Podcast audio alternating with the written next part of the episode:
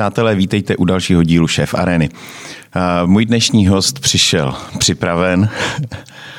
Vlastně uh, jako první si přinesl poznámky. Ano. uh, je, to, je to vlastně dlouholetý kapitán národního týmu, kluk, který prostě toho v kuchyni už trošku odvařil. Už jsem ho zmiňoval v posledně, že přijde, takže opravdu přišel, je to Jirka Král. Ahoj Jiřiku. Ahoj, dobrý den.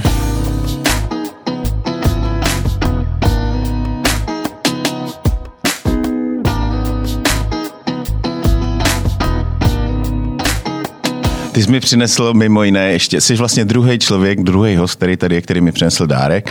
První byl kvasnička Honzíček, který mi přinesl uh, jeho zahrádkářský počin. Ty jsi mi přinesl knížku 33 receptů členů národního týmu který byl vydaný někdy, jsme se dohodli, nebo shodli, že to je někdy kolem 2008. To už 2008, asi tak. 2008, 2009. Už je 12, 12, 13 let stará epizoda v tom eh, životě. Jak ty jsi se vlastně, protože začínáme skoro se všema stejně, jak, jak ty jsi se dostal k vaření, nebo ty jsi z kuchařské rodiny? Z kuchařský ani tak ne, ale vařilo se u nás, jedlo se rádo. Musím říct, že můj děda byl vyučen v oboru, byl teda číšník, dělal eh, na Václavském náměstí, ehm, dnes už ten podnik neexistuje, ale dřív byl vyhlášený, eh, kavárna Elektra, mm-hmm. restaurace kavárna, no ale děda u toho nezůstal. Eh, já jsem poslouchal některé díly, tak ty kuchaři jako hm, auta, vaření a podobně, no. Tak já auta i motorky a v podstatě můj děda, který byl jakoby kdysi z oboru, tak potom zběhnul k autům. A, takže tatí... stejná paralela jako u kolegů. Ano, ano, no, ale já spíš jako k těm motorkám. Já jsem... A čím myslíš, jako, že, to, že nás přitahuje ten olej? Uh, jako furt je tam olej, buď, je, buď máš v autáku olej, nebo máš ve friťáku olej. No já je... si myslím, že to je adrenalin. adrenalin. Já mám rád adrenalin a jsem takový nedočkavý něco rychlého. No. Takže já jsem jezdil na motorkách, motocross, to je rychlý, akční. A dotáhl to někam i, nebo?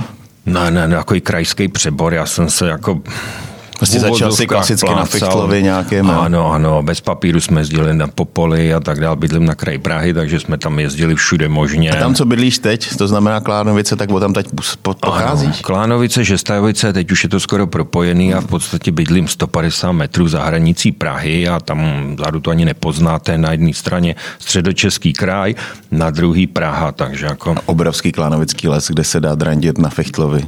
No teď už ne, teď je tam takových turistů v uvozovkách v době covidu. Já když byl malý s babičkou, jsme chodili na houby, tak potkala Marušku, Pepika, takhle jako se viděli jednoho, dva jsme potkali, houbaře. No a teďko v lese ty svítivý bundy, tepláky, psy, kola. Teď je to tam koně. jak na Václaváku. Ano i koně, ano ty no, koně, ty tam, tam ještě znám. ničej ty stezky. E, I tak tam běhají. No. Hmm. Takže uh, moto, motokrosář a kuchař uh, zároveň. Takže ty jsi uh, šel na školu do Klánovic, protože jsi to měl nejblíž? Nebo? Ne, ne, ne. Já jsem nemohl jít do Klánovic do školy, protože jsem se učil na, na základní školu, jsem chodil do Klánovic. Uh-huh. A jelikož Klánovice byla Praha a Klánovický učňák byl pro středočeský Český kraj, kraj nebo hmm. jednota. Jasně. Uh, takže mě tam nevzali tak jsem chodil ke Krbu, jezdil jsem autobusem na Jarov a pěšky jsem chodil na Třebešín, vlastně přes ten kopeček hmm. do Malešic. No, takže eh, jsem jezdil do Prahy, ať jsem měl školu kousek o to. Ale ta Praha byla bezvadná, chodil jsem ke Krbu, měl jsem tam eh, bezva spolužáky, nádhernou praxi, učil jsem se u hotelu Beránek, já jsem poslouchal Uli Hráchová, Jirka Roy, tak tady vyprávěli vlastně. Yeah. Filip Sajle vzpomínali na SPVčko v Kontinentálu, to já jsem nezažil, v té době ještě to nefungovalo, ale já jsem chodil na SPVčko do hotelu Beránek na Tylové náměstí a taková ta největší škola byla vždycky v hotelu, protože ten hotel z toho zřízení, jak to dřív fungovalo, měl bufet, měl formánku, nějakou restauraci jako, jako by lepší, pak měl tu luxusnější nebo bar noční. Hmm. No a dole byla veliká centrální kuchyně, plus tam byla kuchyně pro učně, měli jsme tam velikou paní mistrovou Novákovou. To byla opravdu veliká paní, to mohla mít jak 150 kilo. A chodila v tom velikým rondonu bez rukávů a měla takový ty boty na tom kramflíčku s bílejma ponožkama. No a jako byla jiná doba, takže samozřejmě, když někdo udělal něco špatně, tak i nějaká rána přiletěla a podobně, ale my jsme si tam vařili, tam byla š, jakoby školní nebo kuchyně pro učně a učni si tam vařili meníčko, co si uvařili, to si snědli, takže nás tam mohlo být nějakých 30-40 dětí z těch ročníků a ty, co už trošku něco uměli, tak je pustili do kuchyně. Tam jsme tam nás dostal na starosti kuchař, jestli to byly omáčky, masa, takové jasně, jasně. kuchyň veliká. Takže klasická taková ta, že já jsem zažil něco, něco podobného, my jsme podobného, podobného věku. Když vlastně přeskočíme ty učňovský léta, ty jsi šel pak někam ven jako získávat, eh, získávat zkušenosti hned, protože za nás to bylo takový složitější v tom, že dneska to ty, lidi, dneska to ty kolegové mají trošku jednodušší v tom, že máš prostě, no, my jsme museli žádat o povolení, že jo. Dneska tím, že jsme v Unii, tak je to mnohem snažší. Byl jsi někde venku nějakou delší dobu? Nebo? Venku jsem úplně jako dlouhou dobu nebyl, protože bohužel mě tohle minulo. Já, když byla revoluce, tak jsem byl ještě těsně po vyučení, anebo jsem si dodělával ještě těch půl roku, to jsme hmm. se učili tři a půl roku, a půl roku, tak myslím, že to byl ten rok potom, hmm. na podzim, to já už jsem pracoval, ale do zahraničí jsem se dostal až po té revoluci nějaký dva, tři roky. Nejdřív jsem pracoval, jsem se vyučil, můj spolužák Petr Lupínek, jsme spolu seděli v lavici, ten teda trošku zběhnul z té kuchyně, jo, ale dodává věci do kuchyně, jedny z nejlepších vůbec. No a uh, my jsme se učili... Počkej, ty jsi seděl s Lupenem v lavici, jo? Ano. Fakt? To jsme spolužáci. Dělali proto, jsme spolu... proto jste, já jsem furt nevěděl, proč jste spolu jezdili na ty koncerty do Paříže. A... ne, my jsme byli, myslím, že jsme byli nejlepší ve třídě a měli jsme i určitý privilegia, takže my jsme třeba eh, byli jako šikovní i v té kuchyni, jsme zvládli plno věcí, takže jsme měli nějaký privilegia, že jsme třeba na týden místo praxe jeli na hory. No a já ten adrenalin mám rád, takže jsem trošku riskoval a postavili jsme se tam třeba skokánek a Petr říká, ale ten je, ten je velký, ne? Říkám, ne, ten je dobrý, tak jsem první šel ukázat, že je fakt dobrý. No a v té době ještě akrobatické lyžování moc nebylo, tak já jsem se rozjel a skokánek byl opravdu velký, takže ještě, ještě měl špatný úhel, takže jsem udělal takový malý polosalto a z víkendu, z víkendu z týdne na horách byl jenom takový malý víkend, to je zlomený žebra a podobně. No, takže jsme měli takovéhle věci, eh, kdy jsme mohli, za to, že jsme byli šikovní, si něco vybrat. No, pak jsme si mohli vybrat, kam pracovat a já jsem se paradoxně učil na HAR 2, byly hotely a restaurace, Praha 2 pro Ráj 3, protože Ráj 3 neměl SPVčko. Takže já jsem pak začínal v Pálavě a Petr Lupínek byl u Sloupu. To bylo kousek od sebe restaurace, teď už nefungují, už tam je něco jiného, možná Aziati, ty teď spolknou úplně všechno. Takže tam jsem byl dva, tři roky a potom jsem teda na chvilku vyjel ven do Německa, byla to hezká škola drsná škola, protože se tam pracovalo... Je asi Ofiko?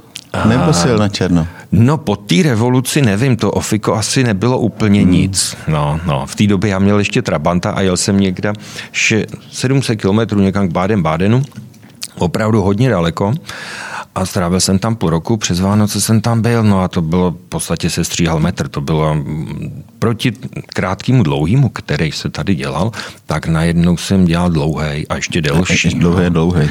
Takže tam bylo v pondělí, bylo teda zavřeno, takže jsme mohli spát do 12 a pak se šla uklízet kuchyně. No a ještě to byl hotýlek a pracovali jsme v kuchyni a večer jsme vyli do toho šestého patra, kde byly ty starý vyleželý postele a madrace a tam v podstatě přibýval ten personál, protože eh, majitel přišel na to, že samozřejmě český kuchař je za dobré peníze. A umí něco. Umí něco, pracuje, chce pracovat a takže jsme tam takhle trávili půl roku a ke konci jsme už stříhali metr, protože opravdu to bylo náročné od rána do večera v kuchyni, ale výborná škola. Ještě nějakou si zkusil něco, něco, něco zahraničního? Nebo... No, já jsem potom, abych to vzal jako poslupně, v té Pálavě eh, jsem se poznal s kuchařem, s mým budoucím šéfem, s Karlem Lukešem. V té době to byl šéf kuchař Alkronu a Alkron zavřeli. A on vařil pro pana Vocna, což byl velký podnikatel, Čechoameričan, uh, potom si postavil hotel Sen a dál. Hmm. A uh, Karel Lukeš pro něj dělal akce. A Karel pak dělal v Golemu, ne?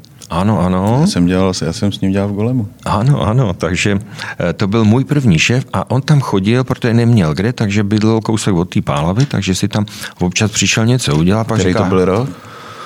No, 92, 91. No, tak. já jsem od 90, protože já jsem byl kolem 93.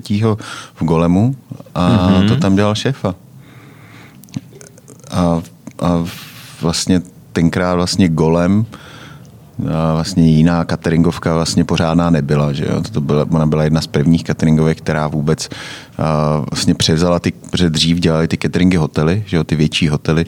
Protože když jsem byl ještě, ještě před vojnou, jsem byl v diplomatu, tak jsme dělali cateringy pro hrad a dělali jsme ples v opeře a to jsme zajišťovali mm-hmm. z, z diplomatu, ale potom po po revoluci jsem šel právě na chvilku do, do Golema a, a tam vlastně ty největší uh, to bylo, tam se spotkal se surovinama, kterými se vlastně nikde jinde nepotkal, protože ano, ano. Eh, to byla Do té doby nebyly jahody, éra, nic, no. v zimě nebylo vůbec no, nic. No, jasně. A začal Golem, začal Rangis Express, firma, no, která vozila přijeli, za peníze. Já si pamatuju dodnes, jak mi prostě přivezli, přijeli křepelky a vykosti je. No, ano, ano.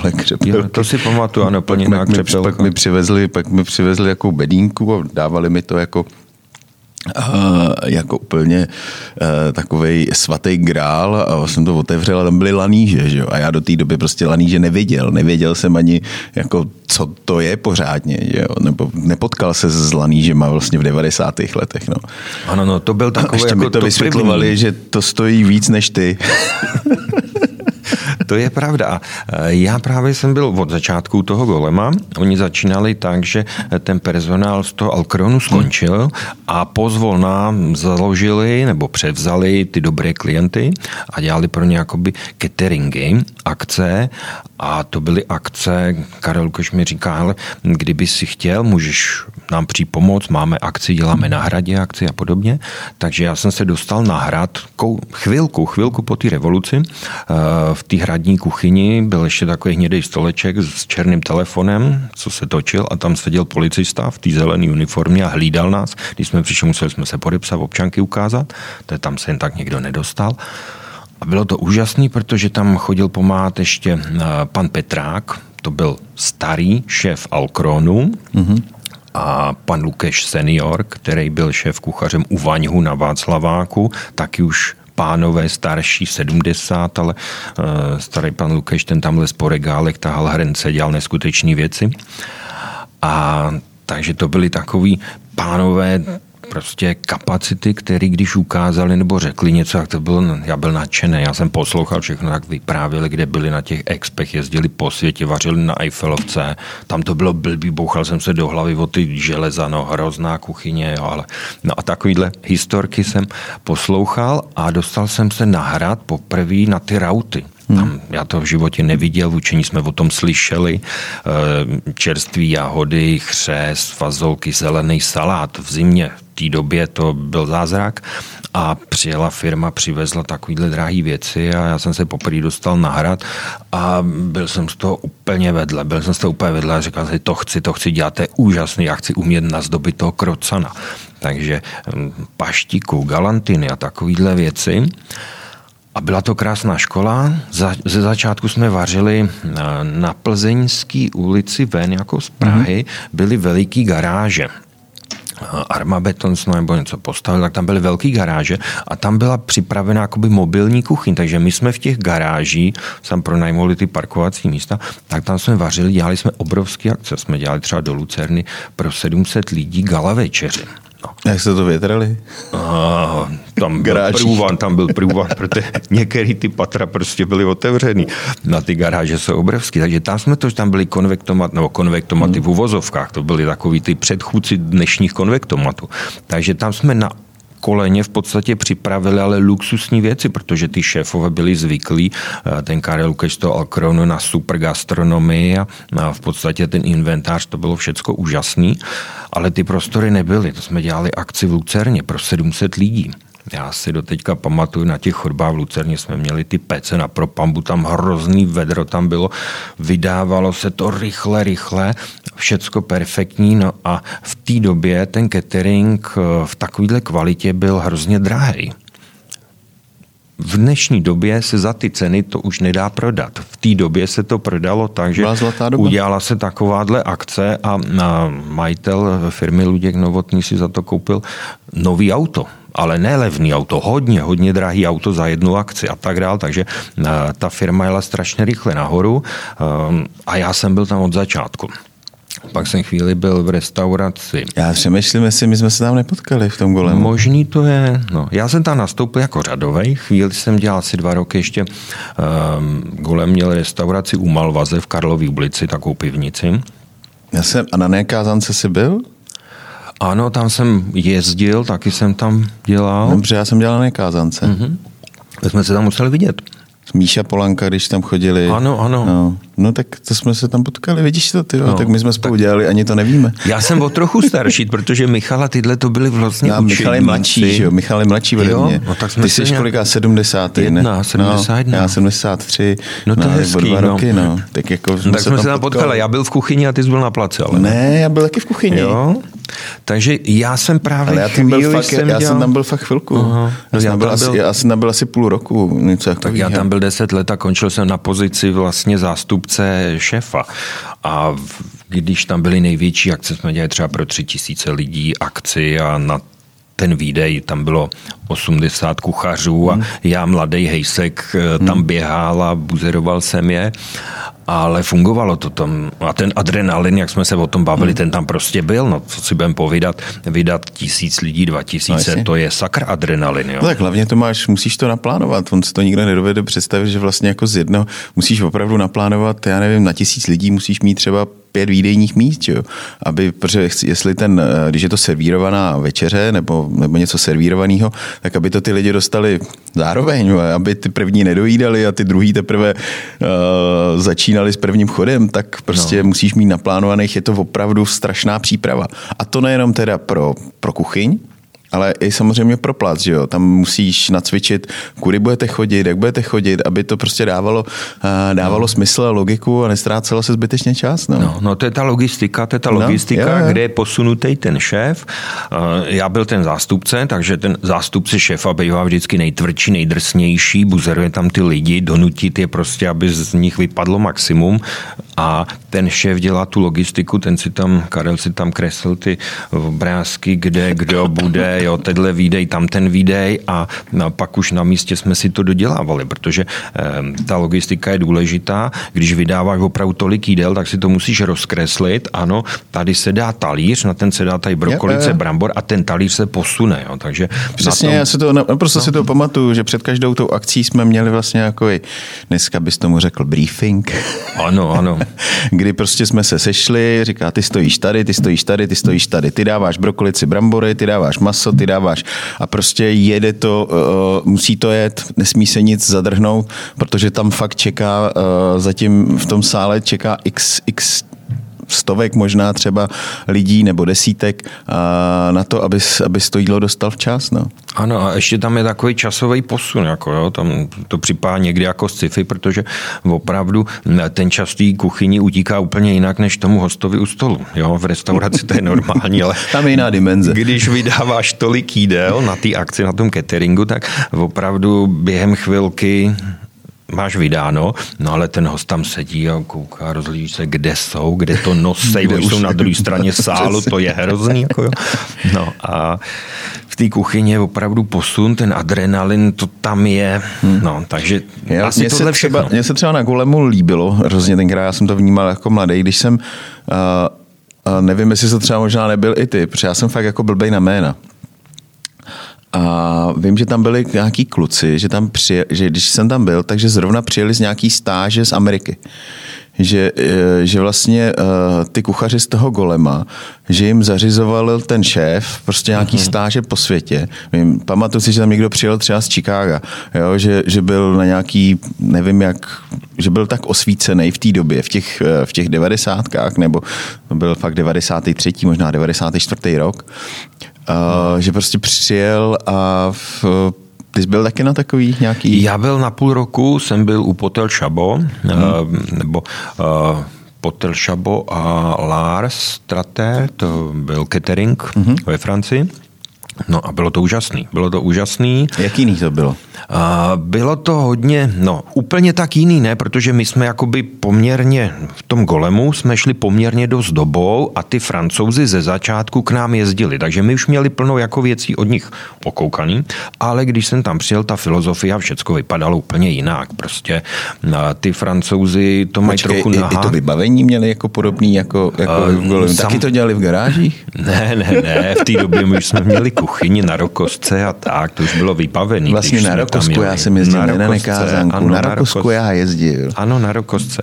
To byl ale úžasný prostor, to byly bývalý potraviny, takže když si jo, jo. představíte ty komunistické potraviny, jako ten obdélník, tak v prostředku tom obdélníku se postavila zeď, z jedné strany byla teplá kuchyně, z jedné studená a přistavila se tam cukrárna. Tam já zatím byly, no, zatím byly sklady a takhle a bylo to rampa nájezdová auta se nakládaly. Takže to bylo jako logisticky zmáknutý. No ale když jsem se dostal do té Francie, do té veliké cateringové firmy, obrovský, tak eh, tam byly posunutý ještě v kus dál, tam jeli plno věcí jakoby přes mrazák. Tam každý kuchář dostal eh, sešit, tam měl trhací listy a psal, co vyrobil ten den. Plno věcí vyrobili, eh, zašokovalo se to, a uložilo do mrazáku. A Dělalo se to vlastně jako do foroty na to, až se to pak vytáhne. Ano, a to byla jakoby centrála a odcházelo A na ty si... akce se to jenom vytahovalo. Potom. No a končila služba, dal to účetní a ta to přepsala do počítače. Takže přišel klient, řekl, já bych chtěl tohle, ano. A ona řekla, jasně, já tady mám 20 dortů, tohle, tohle není problém, tohle můžete mít během chvíle. A bylo všecko vyzkoušené, že když tam... Byla byl... manufaktura prostě. Ano, dort nebo nějaký základní věci na tu studenou kuchyni, to bylo jako, jako hmm. na studenou polotovary, dorty byly skoro hotový, tak si věděl, že to rozmrzne za hodinu, za dvě, za tři, takže byl catering, to tam můžeš odvíjet zmražený, to tam doděláte, cestou ti to povolí. Jo, takovýhle věci. A ty Frantíci to mají tak trošku jako na háku proti nám. Nenervujou se tolik a tak, jako jo, oni celý den pohoda, pohoda. My dělali akci, já tam byl na jaře, což je úžasný období, tam jsou svatby, mariáž, prostě všichni se tam eh, vdávají, ženě a ty hrady, zámky. Tady u nás máme taky si myslíme, že tu máme hodně hradů, zámku. Tam je v každé vesnici dva zámky, jo, za, za kopcem je hrad, jo. Takže, a je to soukromí, takže se to pronajímá a ty akce jsou opravdu na krásných lokalitách, na trávníku, vevnitř, v hale a podobně. Takže jsme jezdili po těchto akcích, bylo to úžasný. A ty Frantíci na pohodu, cigárko a tohle furt jako pohoda, nic se neděje a pak mov, mov, jedeme, hrozný bordel, všichni během dvou hodin se ta akce vydala a zase, a už je to dobrý, tak pohoda, jo. A uklidíme až za chvíli, teď si sedneme, jako jo. Takže to bylo takové jako opravdu zase ten adrenalin, podíval jsem se na krásné místa, viděl jsem tam plno zajímavých věcí, jak se to dělá. Ty technologie byly zase posunuty, ale hlavně ta logistika, jak jsme se o tom bavili, hmm. ta příprava vlastně, to bylo důležitý. Jo. Takže plno věcí my jsme si pak přivezli. To hlavně musel mít uh, uh, úžasný vliv jako na tu ekonomiku, protože ve chvíli, kdy, uh, kdy to děláš dopředu, uh, kdy uh, vlastně připravíš ty hotové jídla, uh, připravíš to, uh, tak ti vlastně minimalizuješ odpad, jo. Ano. Protože ve chvíli, kdy to děláš na akci a nevím, máš akci pro 100 lidí, ale, ale prostě přijede ti o něco, tak prostě ten odpad bude daleko větší, než když dopředu připravíš uh, x porcí a, a pak to jenom vytahuješ. Samozřejmě pak jde o tu čerstvost, ale ve chvíli uh, asi nedělali všechno tímhle způsobem. Že? Ne, ne, ne, to byly základní věci, takže hmm. dá, dalo by se říct 50-60% sortimentu se dalo předpřipravit a samozřejmě hmm. zelenina, takovýhle ty čerstvé věci, masa, ale i masa se dali předdělat. Já, jasně, že jo. V té době uh, Nakon, teda nakonfituješ se, ano, věci ano. A, a hodíš to do toho, tak jako konfitovaná věc možná bude i lepší po ano, konfitovale suví v té době nebylo ještě, ale peklo se to na delší no, tak, dobu, zaudilo a no. ty masa byly prostě, ten objem byl tak velký, já jsem dělal s čerstvým lososem, jo, ale tady, když ne, budeš dneska dělat lososy, budeme udit.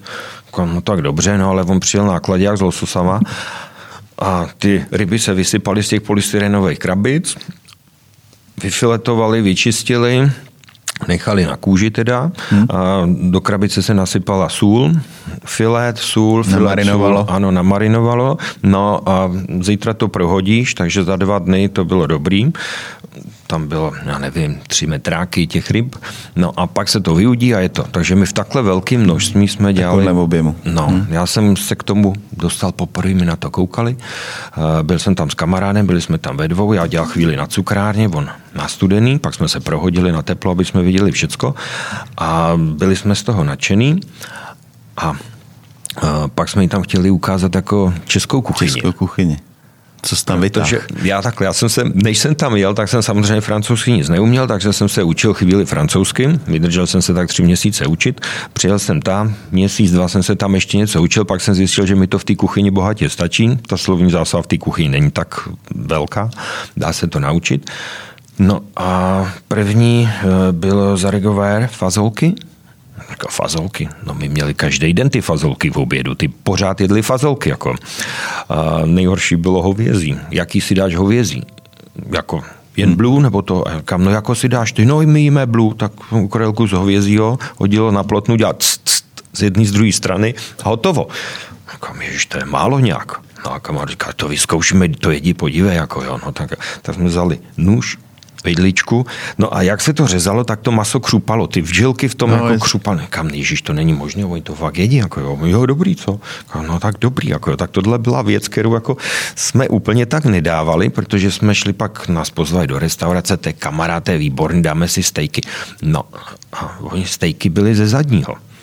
A kam no vy nedáváte si jako svíčkovou? Ne, to je strašně drahý, tyhle dítě dobrý to maso. A na nás to bylo pořád tvrdý. A pak jsme zjistili, že oni takhle moc jako nedělají jako žádný velký vaření a podobně a hlavně jako stejky a tohle se jim líbilo. No a my jsme jim pak udělali svíčkou. A to maso je takhle dlouho, fakt ho děláte také dlouho. Říkáme, no také dlouho. Aha, aha, no a tu omáčku, no, no, no, jako jo, ta omáčka je dobrá, ta omáčka je dobrá. No a ty bagety vy je vaříte ve vodě, jste blázni, jako jo. No a šli se nás šli podívat, že ty šílený kuchaři z té Prahy vařej bagety ve vodě, protože oni neznají knedlík, no, jo? No a ten knedlík jim připojímá bagetu, jo? Protože my už když to šouleli, tak on nám říká, hele, nemáš to moc tlustý, jako. A ne.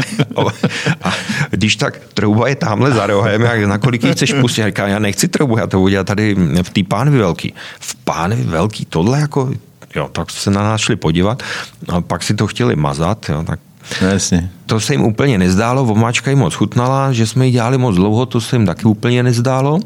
No a pak jsme jim tam ukazovali nějaké další věci a tak to už bylo dobrý. To už byli zvyklí, jo, zase vařej bagety, jako, ale docela dobrý. tak vařený bagety byly fajn. No. No. Takže to zážitky z Francie. A co všechno ti to potom dalo vlastně do toho tyhle ty uh, stáže nebo tyhle ty pobyty v, těch, v tom zahraničí? No mě to vždycky hrozně nakoplo. Já jsem přijel no, opravdu jako uh, nadopovaný. Mohl si machrovat. No, to taky, to taky, ale hlavně jsem to chtěl posunout dál. No a u toho golema to bylo opravdu bezvadný, že e, nebyl tam daný nějaký základní sortiment, pokud klient chtěl něco, no to ano, jako co byste si a takhle a mohli bychom, takže se tam dělali eh, degustace před akcí, no a ten Karel říká, ale tak to nějak uděj, oni chtějí tohle, tohle a jestli mu tam něco uděláš navíc a vyberou si to. Pohodě, no, jim to tak, jo, no ano, ano. No, takže to bylo krásný. No a ještě abych se vrátil, když jsem tam začínal k tomu panu Petrákovi hmm. a panu Lukešovi, tak to byly takový úžasný začátky, starší, starší. starší.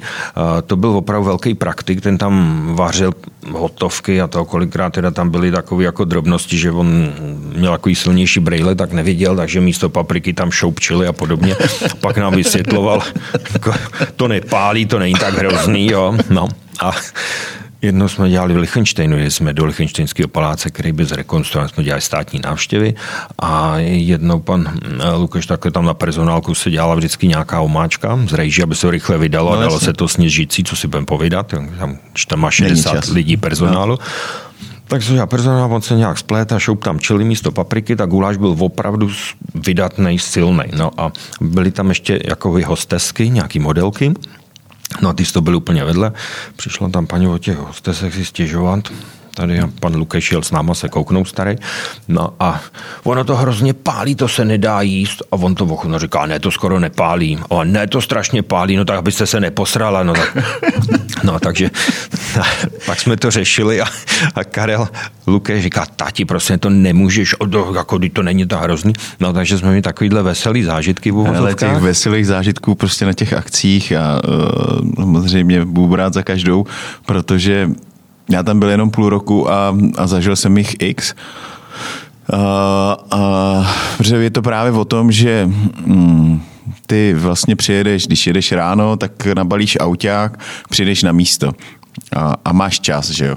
Připravíš to a máš čas. No a když máš čas, tak máš čas na blbosti, že jo. Tak... Uh... Ano, ano. Mně se to hrozně líbilo, protože jsme se dostali do palácu, do kterých se, se normálně nedostaneš. nedostaneš. A po té revoluci tady byl opravdu jenom ten golem a ten boom byly tady zahraniční firmy, které přišly s nějakým rozpočtem, s nějakým budgetem. Takže to byly obrovské akce za velikánské peníze a věci, které já jsem v životě neviděl ty, jak jsem říkal, ty krocaň galantiny. No a pan Petra byl ještě taková stará škola a ta stará škola, ty starý šéfové se nechtěli moc svěřovat, jak to dělají. Jo. Takže my jsme tam dělali třeba paštiku a dělala se ještě v melanžéru. Málo mm. kde teď je melanžér, jo. ty jsou samý kůtry a podobně, no, ale ten melanžér, kdo neví, co Nevím. to je, ty víš, co to je? Dva, dva žulový válce, který mm. jedou proti sobě a dávají se blíž a blíž. My jsme si dělali svoji marcipánku, tam se drtili mandle. Takže my jsme přesto přeli paštiku paštiku a takový. A pak se paštika dochucovala. Jo, takže Petr, hele, dones mi sem to koření, tohle, tohle, rozházej to tady, jo, já si to vemu, Říkám, no a co tam ještě budeme dávat? No prosím tě, hele, takhle a doděláme to, jo, jo, to se na to koukneš a to, jasně. No a hele, ještě sůl, kam tady je, ne, přines čerstvou, dí, prosím tě, jo. No tak já přines A on to měl hotový. A říká, kde lítáš, já už to mám hotový. jo takovýhle věci mi udělal párkrát, takže já zase nevěděl, co tam dál prostě. No a galantiny, takže jaký, a to byly, uvařila se sedlina, nakrájeli se na nudličky, šunka, slanina, uh, olivy se rozpulily, štrasburská kachna, tak dělali jsme se tam s mozaikou. No. no a když se dělala jedna, dvě, tak zase to dopadlo tak skoč pro su nebo pro něco, zase mi uteklo to důležitý. No, a takže se nechtěl moc svěřovat pan Petrák takovýmhle věcma, no jo, jenže potom jsme nedělali 100 lidí, ale dělali jsme 500 lidí, nebo tisíc, takže se tam dali dohromady stoly a na pěti metrech se natáhla folie a těch galantin se tam dělalo naraz třeba 20 tak to už jsem musel zpravdou ven, tak už jsem se dověděl ty věci, jak to funguje a tak. No. A e, z těch veselých historek ty starý šéfové prostě to byli velký šéfové. Takže eh, já jsem s ním dělal a pořád jsme poslouchali, jak to bylo tamhle na Expo, tamhle pan Hříbek, pan nevstával, jo, a takovýhle ty opravdu ty kapacity, ty jeho bývalí kolegové a starší borci, kteří jezdili po celém světě a on taky pořád jezdil po světě a pořád jsme byli někde ve světě ale kam dal maso, to zapomněl. Jo. Takže najednou steplí. Hoří vám trouba. Trouba, no. A co jako? Kam ten rozbiv. Ty pitomče, ty ho nehlídáš. A kam já nevěděl, já myslel, že no, jak to, šéf něco udělá, ty to musíš vědět, já to dal do trouby a ty to musíš vědět, jako jo. Takže jsem dostával vynadáno za takovýhle věci a bylo to, eh, bylo to fajn, protože vždycky starému pánovi někdo pomáhal a ten dostával za uši. Co si udělal tohle a to? A byla to velká škola, no. Takže eh, takhle jsme postupovali a já jsem potom dělal zástupce Karlovi Lukešovi a v podstatě na těch největších akcích jsem se dostal na úžasný místa a pak už mi to bylo takový malý, tak jsem chtěl jet dál zase. No. A v podstatě jsem šel na kuchaře roku, to bylo v 96. Já když jsem poprvé šel na soutěž kuchaře roku, eh, tak jsem tam byl za mladýho, za zobáka, protože v té době ještě soutěžili opravdu ty starší, starší kuchaři a dneska se tam většinou hlásí takový ten dorost nebo ty mladí kluci. A dřív tam byli kluci přes 50 v úvozovkách, mě v té době bylo nějakých 25 a byli tam 50 letý borci, šéfové ostřílený prostě a já mladý. No, tak já jsem první rok jsem se dostal do finále a další rok jsem to vyhrál 96. Pak jsem dostal nabídku do národního týmu. Od té doby jsem byl v národním týmu a už mi ten golem byl takový malý, už jsem tam všecko věděl a věděl jsem, že ten Karel Lukeš tam bude prostě a já jsem chtěl kam taky, jít, ano. No a dostal jsem nabídku do obecního domu. Ve 28 letech dělá do obecního domu šéfa. No, přišel jsem tam, byli jsme tam dva. No, kolega byl starší o 10 let, já byl mladší. No a uvidíme, kdo z vás to pánové dostane. Jako jo, na povoru jsme byli, to všecko dobrý, no ale tam bylo 50 kuchařů. Tři střediska? No, tři střediska, tři střediska francouzská, kuch, francouzská bar. bar, a cukrárna v podstatě, nebo výroba. No. Takže tam bylo plno lidí a já mladý a měl jsem tam kuchaře, kterým bylo 50, 60, některý měli chvíli do důchodu. Tako, takže jsme tam byli dva. Nakonec po 14 nebo po měsíci jsem to vyhrál já, že jsem byl lepší aktivnější a tak dál. No a já jako mladý s těma staršíma, já jsem tam měl dva řezníky, když byl největší šesty, tři řezníky, čtyři paniny na zeleninu, tři skladníky, protože tam se to vozilo na palety, na metráky, jsme denně tam lupali 200 kg brambor a, a opravdu veliký objemy a já jako mladý tam mezi těma starýma pozval, ježiši, teda, co, co tady mám budeš tady vyprávět, my to děláme takhle. No první věc byla s kalkulantkou, jsme museli dát dohromady kalkulace, protože tam byla spotřeba růmu, když já tam nastoupil asi 80 litrů na měsíc. Jo. No, to není možný, tolik růmu a to tolik buchtiče. No, takže jsme zjistili, že tam byl rum napsaný i v banketkách, eh, do knedlíků, všude byl, aby prostě... Všude jste kontrolovali rum, jako všude, no, teda všude byl, měli zapsaný ano, on se odepisoval rum prostě, jo, on nechyběl, on se ale koupil a vy, odepsal se v těch kalkulacích a podobně, jako, takže takovýhle věci. Řezníci ty byli pořád takový jako lehce Jo. Lehce nažraný. Ano. jo. No, my se spali žvejkačkama, abych si to nevšiml, že jo, no, ale jako samozřejmě to poznáš, když končí směna a řezník bravo, bravo, netrefí do boxu, jo. No, tak eh, to byly věci, které já jsem tam musel opravdu uh, zkousnout. V 28, když vlastně všichni pomalu byli starší než ty. Tak ano. to vím, jako, že je vždycky těžký tohle. No, no, no. Já měl velký štěstí, protože můj ředitel byl pan Filip, hmm. Doktor Jan Filip, eh, předtím eh, ředitel Fora, na letišti byl a tak dále. To byla obrovská kapacita, nebo pořád je. To je člověk, hmm. který si strašně vážím, hrozně moc mi naučil. A, a že tě podržel jako v těch rozhodnutích? Nějak? Podržel, podržel a zavolal si mě prostě, musíš takhle, takhle. A jo, já byl takový naučený od toho golema, jako ostřejší na ten personál, to, co jsem si hmm. dovolil eh, dřív, teď už se nedá udělat prostě. To tam mě naštvali mě kuchaři na studený, um, kradli, dělali nepořádek prostě a podobně. Tak jsem mi vyhodil tři naraz. No, jenže jsem dal inzerát a za týden jsem měl plný stav lidí, kteří o tu práci měli zájem. No, teďko v dnešní době volíte slova, aby náhodou um, Hmm? Jste nepřišel o personál, protože vyhodíte blbce a přijde ještě větší, až musíte zaučit, jako je to příšerný v dnešní době. No, takže dřív to bylo o něčem jiným, ale bylo to o té důslednosti, o tvrdosti. No a pan doktor Filip, ten byl taky hodně tvrdý, to byly velký drsný porady. A já taky nebyl úplně hodný, já taky měl pár jako velkých průšvihů za tu dobu a o mě podržel, nebo jsem dostal strašně vynadáno. No, jsem udělal jako velký pruser, tak na mě půl hodiny řval. Co to no. bylo? No já v podstatě, když, jsme, když jsem byl v tom obecním domě, tak tam chodil té době premiér, pan Klaus, no a chutnalo mu, víceméně jsme se o ně starali. No a potom, když šel jako prezident na hrad, tak eh, se tam dělalo výběrový řízení v podstatě, ale on si vybral nás, mě, takže jsme se starali jako za ten obecní dům o prezidentskou kancelář, takže jsme dělali všechny státní návštěvy hmm. a podobně všechny akce. Já sám měl na starosti kuchyň, která tam po panu prezidentovi Havlovi zůstala, zůstala úplně stejná, jak za těch komunistů. Jo. Havel byl strašně hodný, takže on tam měl i toho STBáka pořád, který se tam staral kdysi o to, ten tam občas mu něco uvařil, nějaký guláš, smrděl celý hra, protože tam nebyla vzduchotechnika, nic, takže to tam bylo cítit. A, takže podmínka byla zrekonstruovat kuchyně, takže tam zrekonstruovali dvě kuchyně um, a vařit prostě lehce a tak ráno. Takže jsme tam měli takovýhle um, zadání, fungovalo to, bylo to fajn a jedna z věcí, občas jsem tam měl nějaký, nějaký konflikt a největší problém jsem udělal, jsme měli s národním týmem nějakou akci, byli tam novináři a oni se vyptávali, a co děláte? A tohle říkám, no děláme, teďko připravujeme, budeme dělat narozeniny. Je, yeah, povídejte, a co tam bude. No a tak já jsem vykecal, co bude na narozeninách a tak dál. Druhý den vyšel článek v novinách, pan prezident bude mít tohle a tohle. A zrovna ty narozeniny nebyly úplně oficiální. To byly takový ty narozeniny předtím nebo potom, po těch oficiálních, že tam byly pozvaný ty mm, kamarádi, sponzoři a podobně.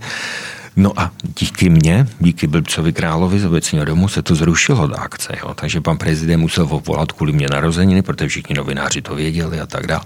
Takže pan prezident vynadal strašně mýmu jo. šéfovi. Můj šéf si mě zavolal, půl hodina mě řeval, že jsem malem zlikvidoval firmu a podobně. No, takže to byl hrozný čout, ale prostě po té půl hodině, kdy já byl úplně spocený, jo, boty, všechno, tam já byl úplně vyřízený z toho, řval na mě strašně. A pak mi říká, tak jsme si vyřídili, co bude k obědu. jo no já tam mám tohle, tohle, no tak je, ale ať je to pořádně. A, jo. a tím to bylo vyřízený. Jo. To byl úžasný člověk prostě a já jsem se snažil podle toho taky chovat. Já jsem poměrně vznětlivý a mám rád všechno vyřízený hned. Takže na rovinu řeknu, je to takhle a takhle, protože nemám čas, nechci přemýšlet, co on si myslí, jak to dopadne, nedopadne, eh, dostane čaut a hotovo, tím to končí, tím jsme to vyřídili. No, protože takovýto povídání na to není prostor v té kuchyni řešit, jestli to a co on si myslí, jestli já na něj zařvu, tak on potom bude tamhle to si myslet. Ne, ne. To je, udělal jsi to blbě, nedá se nic dělat. Jasný. Takže takovéhle ty jsi měl s panem prezidentem, jako ty, jo? Tam bylo víc takových vtipných věcí, ale se to nedá jako by moc prezentovat, říkat, prezentovat. Hmm. Pak až někam půjdeme na pivo, nebo až pokecáme, tak se to dá říct, také nemůžu tady do eteru. No, ale byly tam zajímavé věci, jako dělali jsme státní návštěvy, hmm. to bylo nádherný. Uh, největší byl snad ruský prezident, to jsem si připadal jako, že... To byl ještě Putin nebo Medvěděv, nebo, nebo ten... Uh... Já si myslím, že Putin už je tam hodně dlouho. No, no právě, no. Putin. Uh, to bylo jak v sci-fi, protože on měl svoji armádu, která byla Uh, ochutnávači ne, já se k tomu vrátím. Ochutnávač byl jenom jeden, takový fakt důsledný, a to Putinem byl. Uh, Putin měl velkou armádu a ty byli v zahradě, za každým křovým prostě voják. Ruský, český voják, oni byli namíchaný, spolupracovali ty rozvědky a podobně, ale ty chlapy měli na sobě skoro jako brnění něco jako na těch demonstracích, ty štíty a podobně, ale oni to měli na rukou, na kolenách a to, takže přijeli takovýhle chlapy, ale nejmenší měl asi dva metry. Takže my jsme vydávali... To vedle nich musel být jak trpaslík. Ty ano, ano, no, byli jsme... Já mám... Ne, já myslím Putina, protože to ten je, to je... Ten byl schovaný, toho jsme viděli takhle z dálky, to nás zase úplně tak nepustili se podívat, ale tyhle ty velký chlapy, kterých bylo 120, jsme pro ně museli vařit. A zadání bylo prostě, ať toho mají hodně prostě a musí mít všecko a celý sál tam pro sebe. Takže si si to vybavuješ na hradě, eh, španělský sál, Uh, Rudolfova galerie, dva největší sály Jasně, v jednom. Spojený. No, v Rudolce byla eh, ta státní návštěva, protože těch nebejvá nikdy víc jak 100 u jednoho stolu, mm. protože to už není komfortní, to už se nedá prostě udělat jeden dlouhý stůl, ani se by to tam nevešlo, takže jsme nějakých 100, 120 lidí možná. Ale jednou tolik bylo ty ochranky. Takže ty měli ten sál ten za rohem u té dlouhé chodby a tam chodili tyhle robokopové na jídlo. Jo, takže to bylo takový opravdu zajímavý. Tady robokopové, který tam byli dva dny dopředu, ne, nezakopávali se, ale byli tam někde za těma rododendronama prostě rozmístěný na zahradách všude. Takže to bylo hezký. A, nějaký tvrdý specifika pro ty prezidenty zase tak úplně nejsou. No. Tam když tam byl rumunský prezident, ten se bál nejvíc teda. Jo. Ten měl opravdu, eh, v kuchyni jsme tam dostali jednoho jakoby kuchaře, dva z ochranky a ty pořád koukali, co to. Měl v rukávu mikrofon a hlásil, pane prezidente, ano, je to v pořádku, jo. takže odebíral vzorky, ochutnával to tam a hlásil, že to ochutnal, že to je v pořádku a pan prezident teda seděl u stolu ten a jako kejval, že jako může jíst, takže ty tam jedli, to bylo dobrý. No, pak jsme tam měli amerického prezidenta, jo, myslím Bill Clinton tam byl. A George Bush, myslím, George Bush. A to je vylečený alkoholik, takže jako na ní dávali pozor, nesměl se dostat k alkoholu a ten měl svýho černého kuchaře. My nevědí, že to je kuchař. Aby se nedostal zase do nějakého průseru. Ne, to je snad, to snad už oficiálně známý. A tak. No a ten měl speciální taštičku a v tom měl zázvorovou limonádu a takhle, takže když oni měli přípitek, tak to on dostal zázvorovou limonádu. On tam měl několik barev, aby to vypadalo, že to je identický. Jo, takže jako vytáh tuhle, jako, co budete pít, ano, tady se pije tohle, šampaňský, tak tady tak. Dobrý, to je pro pana prezidenta a tak. No a, a tam byla ochranka celou dobu, byl tam obrovský černoch. Jo, oni mají strašný ramena, ty fréři. Pak jsme zjistili proč, protože oni mají velký výcpách v těch sakách. Jo, opravdu to je výcpávka, která má možná 5 centiáků tam na kraji, takže opravdu ty saka, on když si sundal sako, tak byl takový normální. Menší, menší černoch, prostě a černý a bota. A byl to šéf kuchař Bílého domu v té době. No a byl s náma celou dobu v kuchyni a pořád koukal, jak vaříme, co děláme. A když se vydávalo, tak tady na tuhle akci se dělá, nebo na ty státní návštěvy, obrovský dlouhý stůl. V prostředku sedějí ty prezidenti, Aha. naproti prohodzený manželky a čím dál od prezidenta, tím hůř, jako, jako tím je menší postavení toho daného no, člověka. No a když se servíruje, tak se musí všecko naraz. Takže když máte 120 lidí, tak musíte mít 120 číšníků, nebo 60, 60, 60 jeden dá dva. No. 60 plus prezidenti mají svýho většinu. No, jako, no. A tam byly pak takový jako starosti, jako proč já musím sedět dál, když tenhle, tohle, ten je sekretář, já jsem tady generál, jo, takže to byly pak takové jako drobné věci, které se tam řešily. To bylo taky občas jako vtipný, protože uh, z té kanceláři to určili, že to bude a přesto vlak nejel, takže se to dělalo. No a vydává se to v podstatě tak, že uvaříte, vydáte všecko naraz a jsou tam velký teplý rampy, takže to jídlo některý není úplně tak kvalitní, když ho máte nandaný 5-10 minut, protože se čeká, až se vydá všecko naraz. Nemůžete postupně vydávat. Všecko musíte vyhodit naraz. No, takže těm prezidentům se dává vždycky to poslední, to nejčerstvější, nejlepší a hold ty, co jsou na kraji, dostanou trošku to jídlo No paradoxně teplejší, protože jsou tam horký rampy, který ten talíř opravdu rozpálí, takže bez rukavice tam nedá, obsluhovat. Nejenom hm, kvůli té kultuře prostě je to to top, takže ty rukavice jsou jasný. No, kloše samozřejmě. Kloše a tak dále. No. Takže když tam byl ten americký prezident, tak ten hm, šéf jeho tam přišel a říká, tohle je prezident, Mr. Prezident, Mrs. Prezident a tohle dáte jim ty jídla. No a vybral z kraje a z druhé strany, aby náhodou jsme tam nemohli něco do toho Dá. jídla dát. No, protože přece jenom na ten hrad se dá přivízt plno věcí, jako když jste v kuchyni, sice jsou tam rengeny a vlastně ty termoboxy všecko projíždí rengenem, ale ten kuchař se živí nožema, takže si tam ty nože musí dovíst prostě. Jo? No, ano, projede rengenem, ano, jsou to nože, ano, jsou. Jo. No, takže vy jste v podstatě ozbrojený, tak a jestli v tom termoboxu je něco, tekutýho, sypkýho, tam prostě se dá udělat plno věcí. No. Samozřejmě máte prohlídku. No a když jsme dělali hm, izraelského prezidenta, tak tam byl Mossad, ty nám rozebrali boty, jo. kdo měl v botách vložky na plochý nohy, tak je musel vyndat prostě, tam nám vlezli úplně do všeho. Ale ty termoboxy taky nekontrolují, co v té omáčce může být a podobně. Jako, jo. Tam, hmm. tam prostě to, no, No, když se dělá Izraelci a podobně, vlastně to náboženství, to je taky náročný, eh, když oni o víkendu nemůžou nic no, dělat jasně. a podobně, eh, tak se nesmí nic vozit ani výtahem, takže jsme tam tahali jídlo Počkej, po schodech. I, i vy jste nesměli jako... Ano, ano, no, to bylo jako... hodně, hodně ortodoxní akce, hodně ortodoxní akce, nejenom, že se nesmí servírovat na porcelán a podobně, to musí být na tak, ale nesmí se používat ani... No nesmíš elektronické věci, ano, jak jste ano, výtah se nesmí používat. jo. Uh, oni tam mají v tom Izraeli hmm nějaký institut, možná je to dokonce i ministerstvo, aby v danou dobu vyhověli těm jejich zákonům, no, století starým prostě, tak oni vymýšlí, aby to bylo v pořádku. Ty kličky. Ano, přesně tak. No jak právníci, tak oni tam mají nějaký prostě mm. um, lidi, který vymyslejí, jak by se to dalo udělat. Takže my jsme tam dostali přesný zadání, jak se to bude dělat. My jsme pro ně dělali několikrát, musí to být košer všechno. Košer, my už věděli, co se stane, takže my, když jsme na té centrále nebo obecně jako před těmi úgolema, když jsme to dělali, vařili, tak jsme dostali rabína do kuchyně a všechny hrnce se museli natočit vodou, horkou, ta voda se převařila, on vzal menší hrnec, dal ho do toho a ten hrnec takhle přetek. No a v finále už jsme starší kuchaři věděli, tak a teďko mi dejte nože. No a ty mladí, jo, já mám tady nože a on, hm, hezký nože, hezký, jo, tak jim pochválil ty nože, dejte mi je sem, on je vzal a vysypal do toho hrnce s tou horkou vodou.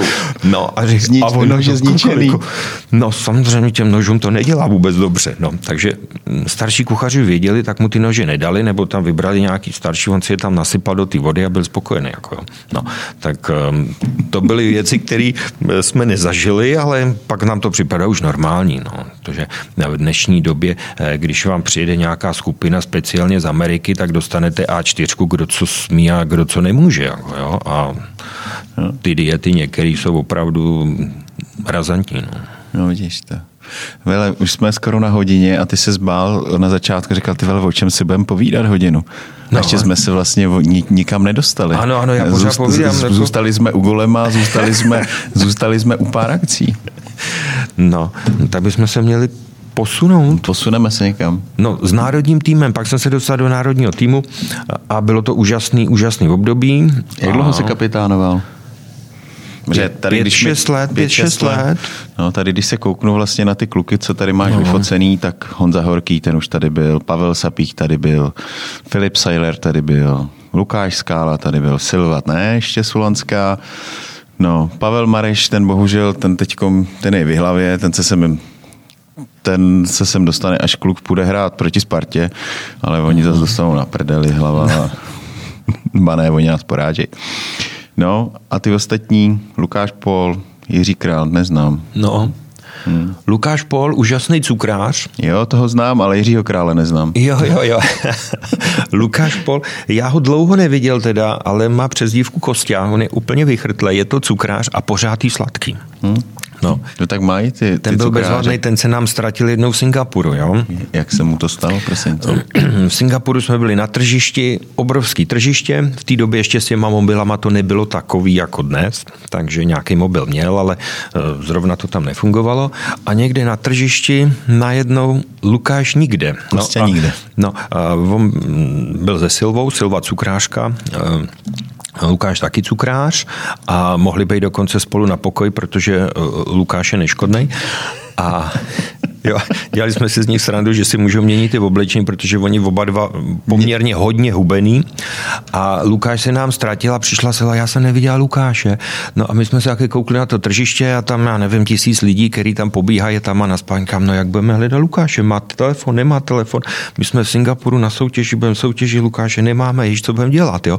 No jak budeme vysvětlovat, jak vypadá Lukáš, jako No, takže jsme se rozeběhli, pak se ztratili další lidi, no pak než jsme se sešli, tak pak jsme se sešli a přišel Lukáš. Já jsem si koupil krásný Kristusky. Jo, ty jsou úplně super. A když jsi se ztratil, ne, nestratil, já jsem vás takhle tady zahlídnul a bylo to tady jako jo.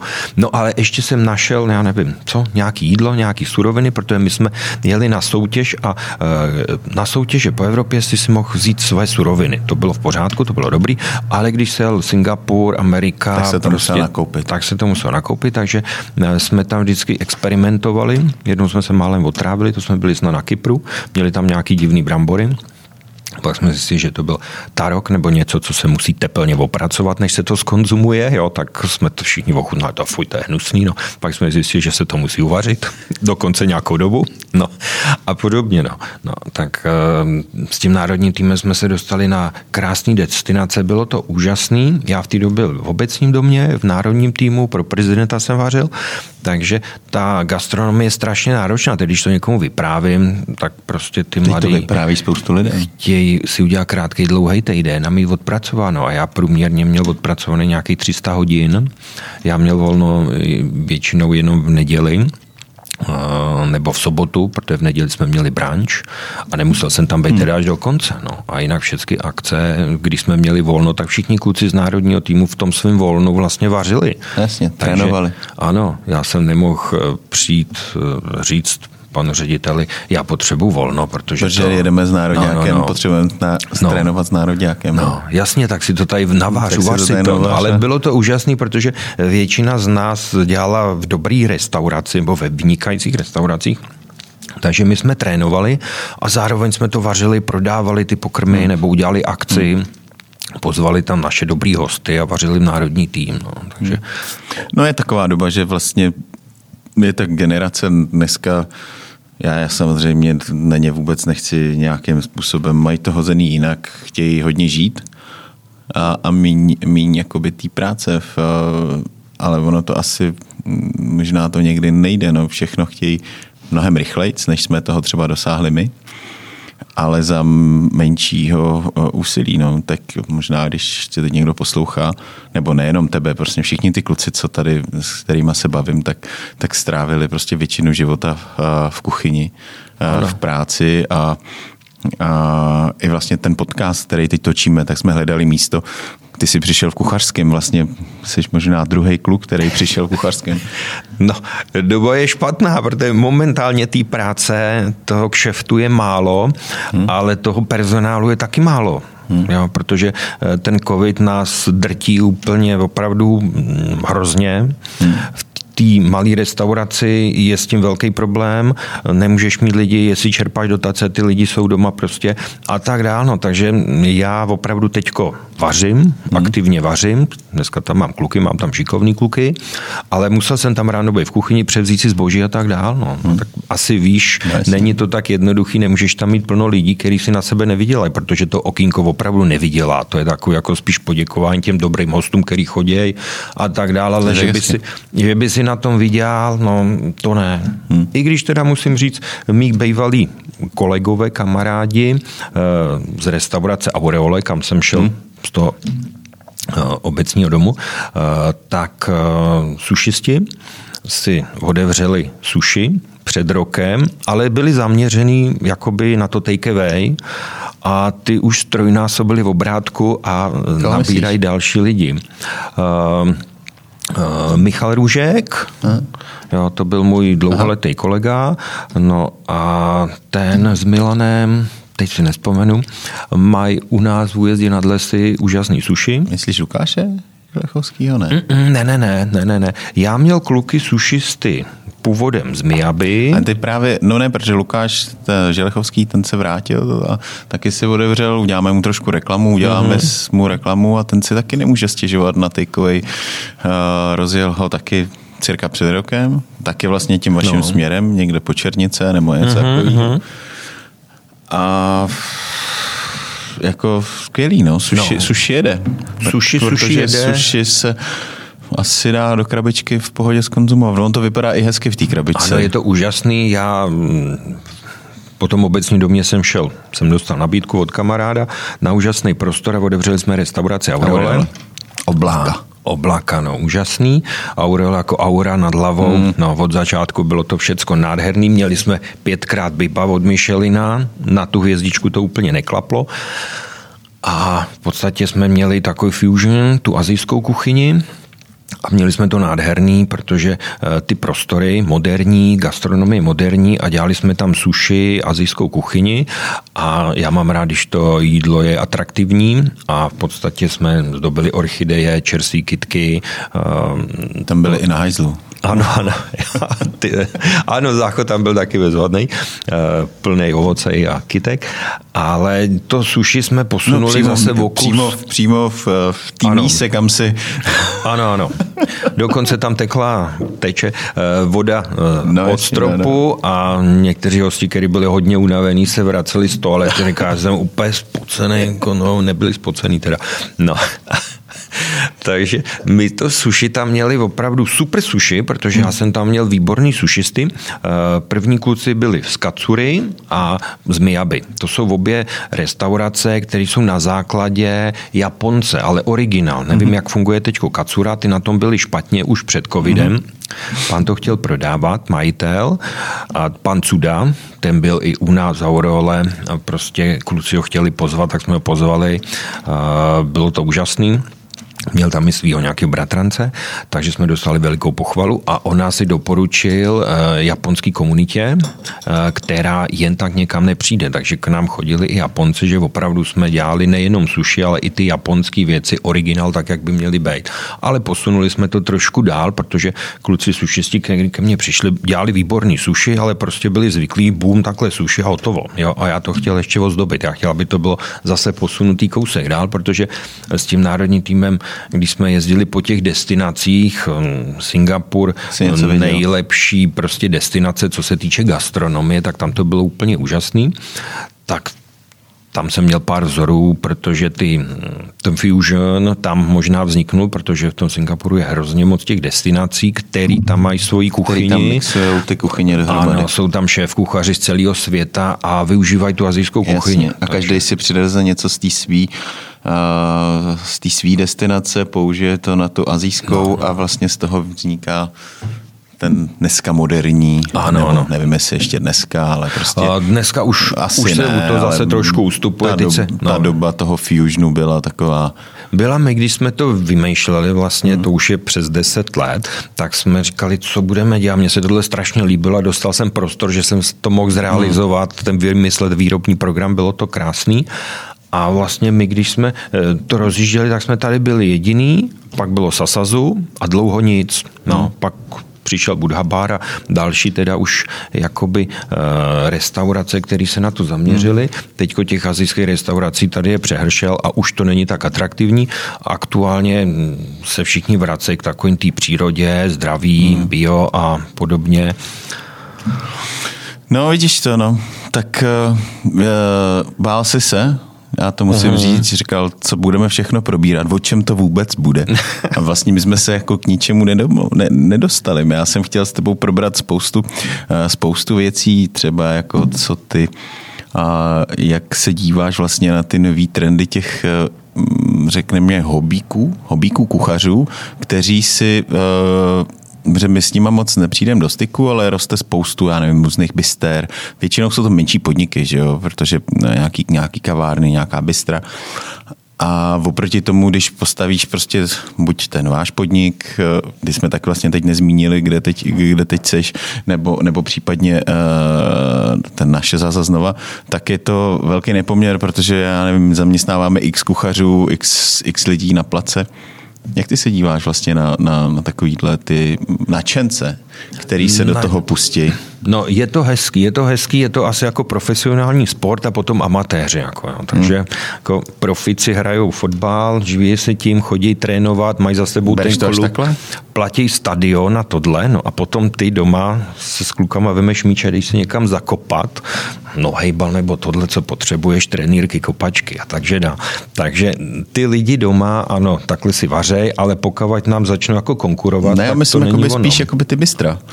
Ty bystra, um, pokud to dělají dobře, ano. Jo, ty dobrý gastronomie není zase tolik. No. Jako ta konkurence mě rozčiluje, mě rozčiluje spíš konkurence v centru Prahy, uh, v těch restauracích, protože to um, ty ceny, já mám aktuálně na starosti dvě restaurace, jednu v Praze, jednu ve Cvikově, A paradoxně v tom Cvikově máme vyšší ceny Než, než v Praze, v centru v Praze, protože tam je to příšerný. Centrum Prahy e, má hrozně moc restaurací a ty restaurace mají poměrně nízké ceny. No, bohužel ta konkurence je šílená, včetně nějakých těch byster, který za pár korun vařej. Hmm. Um, to je takový nepoměr, protože když víš, co tě stojí restaurace, kolik stojí suroviny, tak já v té hlavě si to během chvíli spočítám, ty asi taky. Hmm za kolik bych to jídlo měl prodat, abych na tom něco vydělal a v tom centru ty restaurace jsou hluboko pod cenou, nechápu, jakým způsobem to utáhnou v dnešní době ale prostě to funguje. No. A tyhle ty malý drobný bystrá, myslím, že i u nás v Klanovicích eh, si tam holka odevřela jako, jako polívkárnu nebo něco hmm. takového. Když jsem slyšel, že si to uvaří doma, doveze tam a tam to vydává, protože tam vařit nesmí, tak je to takový zvláštní. Eh, ještě hůř jsou na tom cukráři, když se bavíš cukrářema, takže je plno internetových cukráren. Cukráren a cukrářů, který ti udělají dort. No, no, hmm. takový to, že neplatí daně a tak dál, tak dál, tak jako um, ta návaznost jako není úplně ideální, no, ale doba jde dopředu, no. Jak jsi říkal s těma mladýma, nikomu se nechce pracovat 300 hodin jako já, hmm. ale jako byla doba, kdy my jsme chtěli a v tom národním týmu z nás bylo tolik a všichni chtěli prostě, jo. Brali jsme to jako velkou prestiž a měli jsme z toho radost, jako mě to dělalo dobře, já mám 300 hodin, jo, já měl 350 rekord nebo to, no a byl jsem na to hrdý, jo. Dneska ti řeknu, je, nechci, no. Dobrá, musíme ukončit, ano. protože se nám tady cpe na naše místo další podcast. My jsme prostě takový studio, kde prostě jede jeden podcast za druhým, rozumíš? Ale uh, to dopovídáme, nebo máme nějaký ještě termín a, a další a uh, mám tady pár dalších takových kluků, který jsme tady jsme, většinou jsou, ty, jsou to ty starší. Ano, ano, ty starší, protože já jsem si pustil Zdenka hmm. A Zdenek to tam taky zmínil, protože samozřejmě je starší. O kousek jenom. O kousek je starší a takže samozřejmě těch věcí má víc. Jako jo. Já jsem si tady vzal... Ty jsi udělal výpisky Ne, já jsem si udělal takový dvě A4, tady jenom takové drobnosti a myslím, že jsme se dostali asi do půlky. No ale Zdenek, kdyby si udělal poznámky, tak ten tam bude mít těch A4 no, zase o kolik víc, protože eh, ten člověk to zažije hrozně moc. Já jsem poslouchal Filipa Sailera a ten to taky zažil hrozně moc, protože eh, podniká na určitých locích té gastronomie a má toho ještě víc. Jo. Já když jsem byl v tom národním týmu, tak jsem doma skoro nebyl, protože když jsem byl v práci, tak jsem pracoval, vařil tam, když jsem byl tam, tak to. Takže dohromady jsem toho a stejně času... ještě se ti stihli na, narodit děti. Ano, ano. Dokonce se mi postavil barák, ale to spíš postavila manželka, protože díky tomu času to nešlo, takže já mám montovaný barák, protože v podstatě stavila manželka. O mladým jsme se mohli bavit, o tvým, jak, jak mu jde vaření. Ale, ale to fakt musíme nechat na Taky mu vaření je šikovný a už dostává rozum teda, jo? Yeah. No, ale trvalo to teda dlouho, byly to krušní chvilky a stálo to dost peněz, no, ale už musím začukat, už to začíná být mnohem lepší. Tak jo, tak moc děkujem, budu se těšit uh, určitě příště. Vy nás sledujte, pište případné nějaké podněty a sledujte samozřejmě Šef Arena na info.cz a těšíme se někdy příště takže děkuji taky za pozvání a v lepších časech se potkáme znova. Díky.